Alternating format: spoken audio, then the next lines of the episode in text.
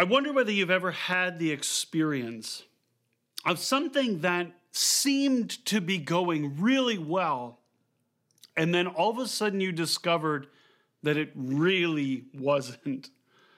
I remember being in third year engineering at Waterloo, and I had to call the registrar's office at the university. And when the, I told the receptionist my name, she got all excited and she said, Oh, Michael Kraus. She said, This is fantastic.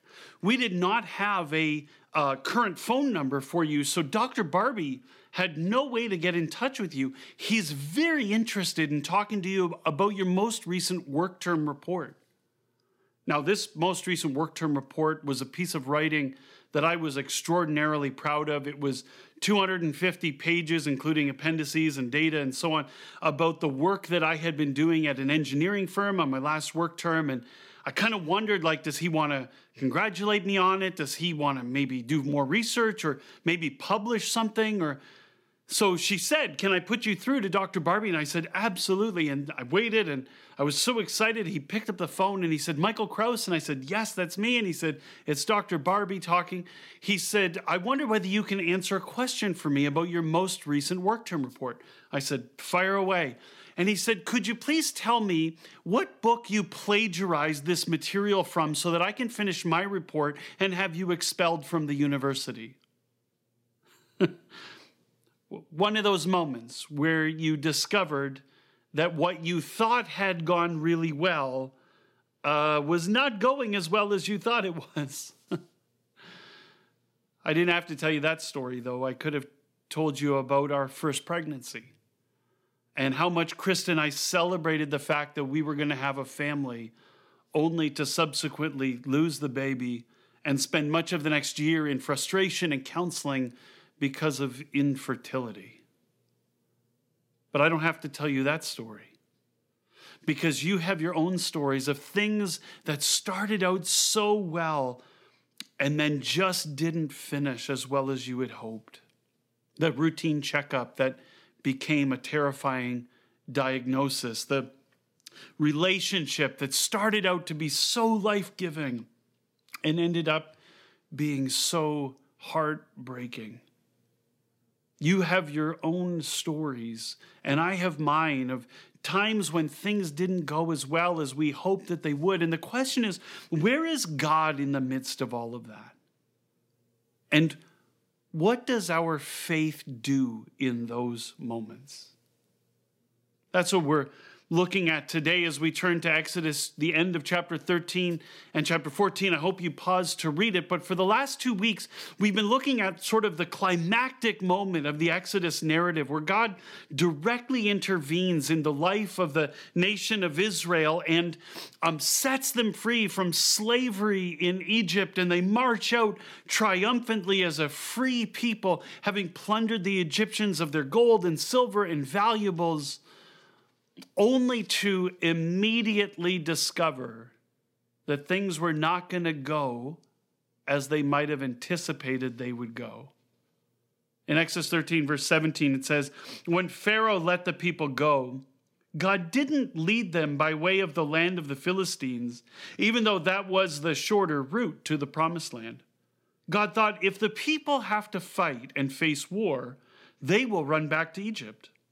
So God led the people by the roundabout way of the Reed Sea Desert. Here it is, the Israelites being led by Moses and God. In the, the text says, in the form of a pillar of cloud by day and a pillar of fire by night, which was God's continuing presence, visible presence among the people. They were being led out of slavery to Egypt, but immediately not in the way they thought they would go. If you were going by foot from Egypt to Israel on the eastern shore of the Mediterranean, you would just pass through the Gaza Strip and go north towards the land of Israel, which is where God was leading the Israelites. But that's not where God led the Israelites. He took them in a different direction into the Reed Sea desert in a roundabout, circuitous route. And then things got worse. It says in Exodus 14, then the Lord said to Moses, Tell the Israelites to turn back, actually, and set up camp by the sea.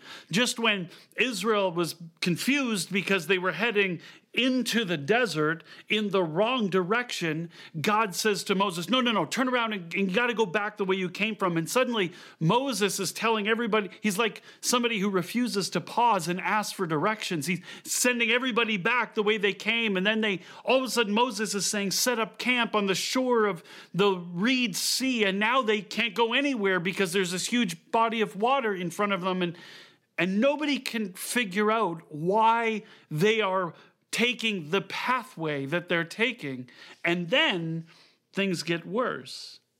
It says in verse 5 when Egypt's king was told that the people had run away, Pharaoh and his officials changed their minds about the people.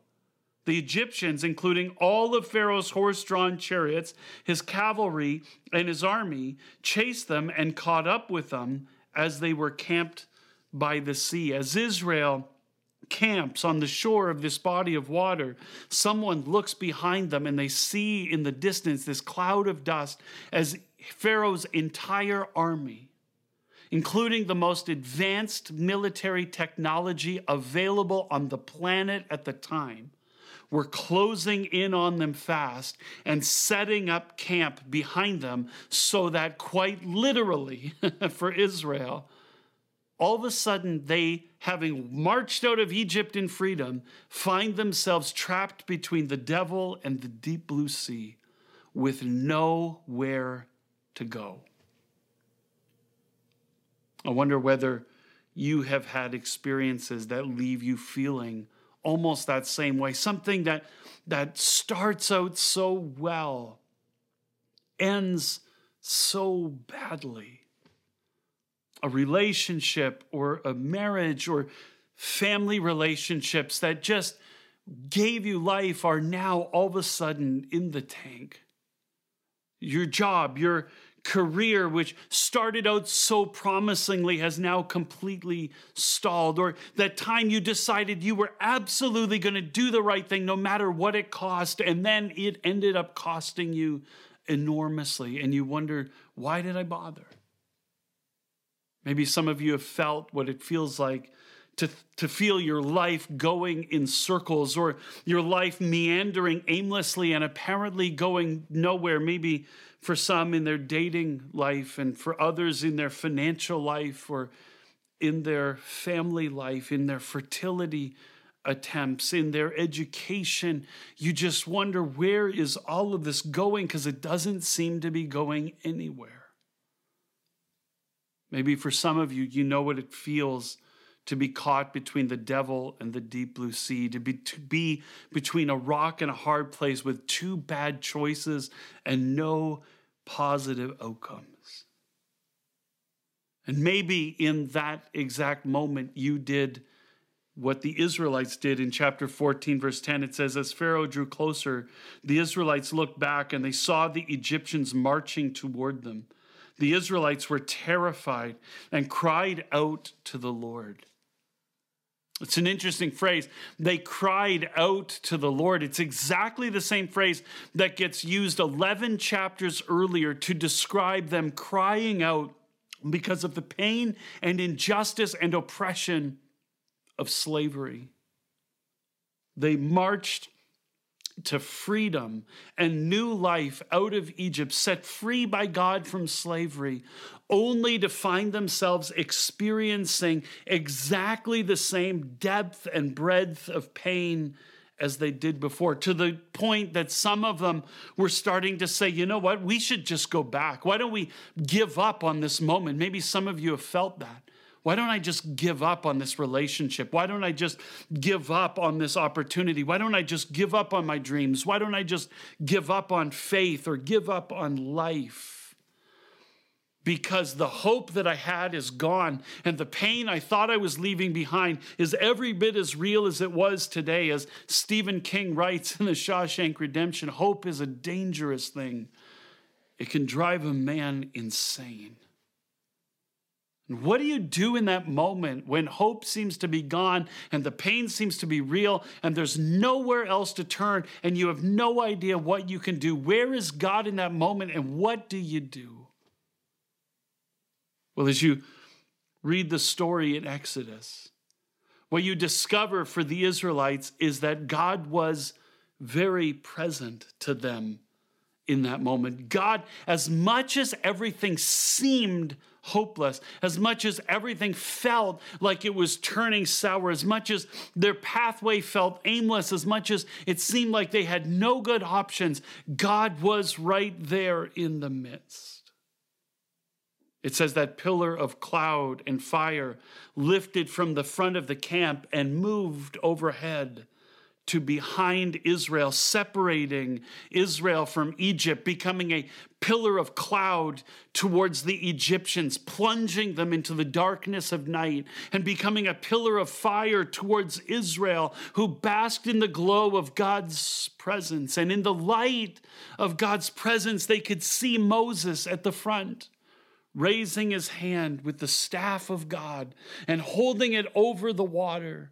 And they could feel this east wind begin to blow, and the water before their eyes parted in front of them and opened up a pathway of dry ground in, in, their, in, their, in front of them. Moses beckoned them forward, and all of Israel filed along that pathway of dry ground right through the heart of the sea to the other side led by that pillar of cloud and fire. When, when the Egyptians saw the Israelites marching through the Reed Sea in front of them, they chased Israel down onto that dry path. But God um, threw their whole camp into confusion. There was chariot malfunction everywhere in Israel as they landed safely on the other side. Moses turned and raised the staff of God again, and the waters collapsed. And it says in Exodus chapter 14, verse 28 the waters returned and covered the chariots and the cavalry, Pharaoh's entire army that had followed them into the sea. Not one of them remained. The Israelites, however, walked on dry ground through the sea. The waters formed a wall for them on their right hand and on their left. In the moment where everything felt lost, where hope seemed gone, where they were trapped between the devil and the deep blue sea, that was the moment that God showed up and invited them to trust Him one more time the language that gets used about what God does in this moment in the story, regardless of what actually happened in history, which we can never know. The language that gets used to tell the story is startling to me because it is the language from the Genesis creation story used all over again, where in Genesis chapter 1, it says that God's Spirit, the Ruach, of God hovered over the waters. In Exodus chapter 14, it said, An east wind, a ruach, blew and parted the sea in front of them. Same word. In Genesis chapter 1, it says that God separated the light from the darkness. In Exodus chapter 14, God plunges the Egyptians into darkness and guides the Israelites with the light. In Genesis chapter 1, it says, The waters gathered and revealed the dry ground where life would flourish. In Exodus 14, it says, The waters parted and revealed the dry ground, which was the pathway to a flourishing life. God, the writer is saying, God was recreating the Israelites' life, the Israelites' identity. God was doing a work of new creation, of giving them new life, of setting them free from the forces of sin and evil and oppression all over again to invite them into a life of love and worship and service to God in the freedom of the new life that God was providing. And friends, I'm here to say that this is what God wants to do for us, regardless of our circumstances. In the New Testament, in 1 Corinthians chapter 10, the Apostle Paul compares what happened to them at the Reed Sea with our own lives as those who follow Jesus. He says this Brothers and sisters and children, I want you to be sure of the fact that our ancestors were all under the cloud and they all went through the sea. All were baptized into Moses in the cloud and in the sea. The Apostle Paul says, friends, they were just like us and we are just like them. They were led by Moses through the sea, uh, through the waters of the sea, under the cover of the cloud of the presence of God. And in exactly the same way, we have been led by Jesus through the waters of baptism and covered by the cloud of the presence of God in the Holy Spirit. Just as they were led to freedom from the forces of slavery and evil and oppression and injustice and death, so God has set us free through Jesus by the Spirit from sin and evil and oppression and injustice and death, and has invited us into the freedom of a new life. God will rescue us just like God rescued them. Now, what I'm not saying is that God always promises to take our circumstances away. Israel passes through the Red Sea, but we will see in the weeks where we investigate Exodus after Easter that they are led through the wet Red Sea, but into the wilderness where there is no food, no drink, where there are enemies, and even confusion in the camp. No, no, no. The circumstances don't always go away, but God will always show us that God is with us and through us and in us in every circumstance we encounter. That God is faithful and be, can be trusted to give us the light and the life and the abundance and joy of that new life in Jesus, regardless of the circumstances that we find ourselves in. That's Paul's point in 1 Corinthians chapter 10.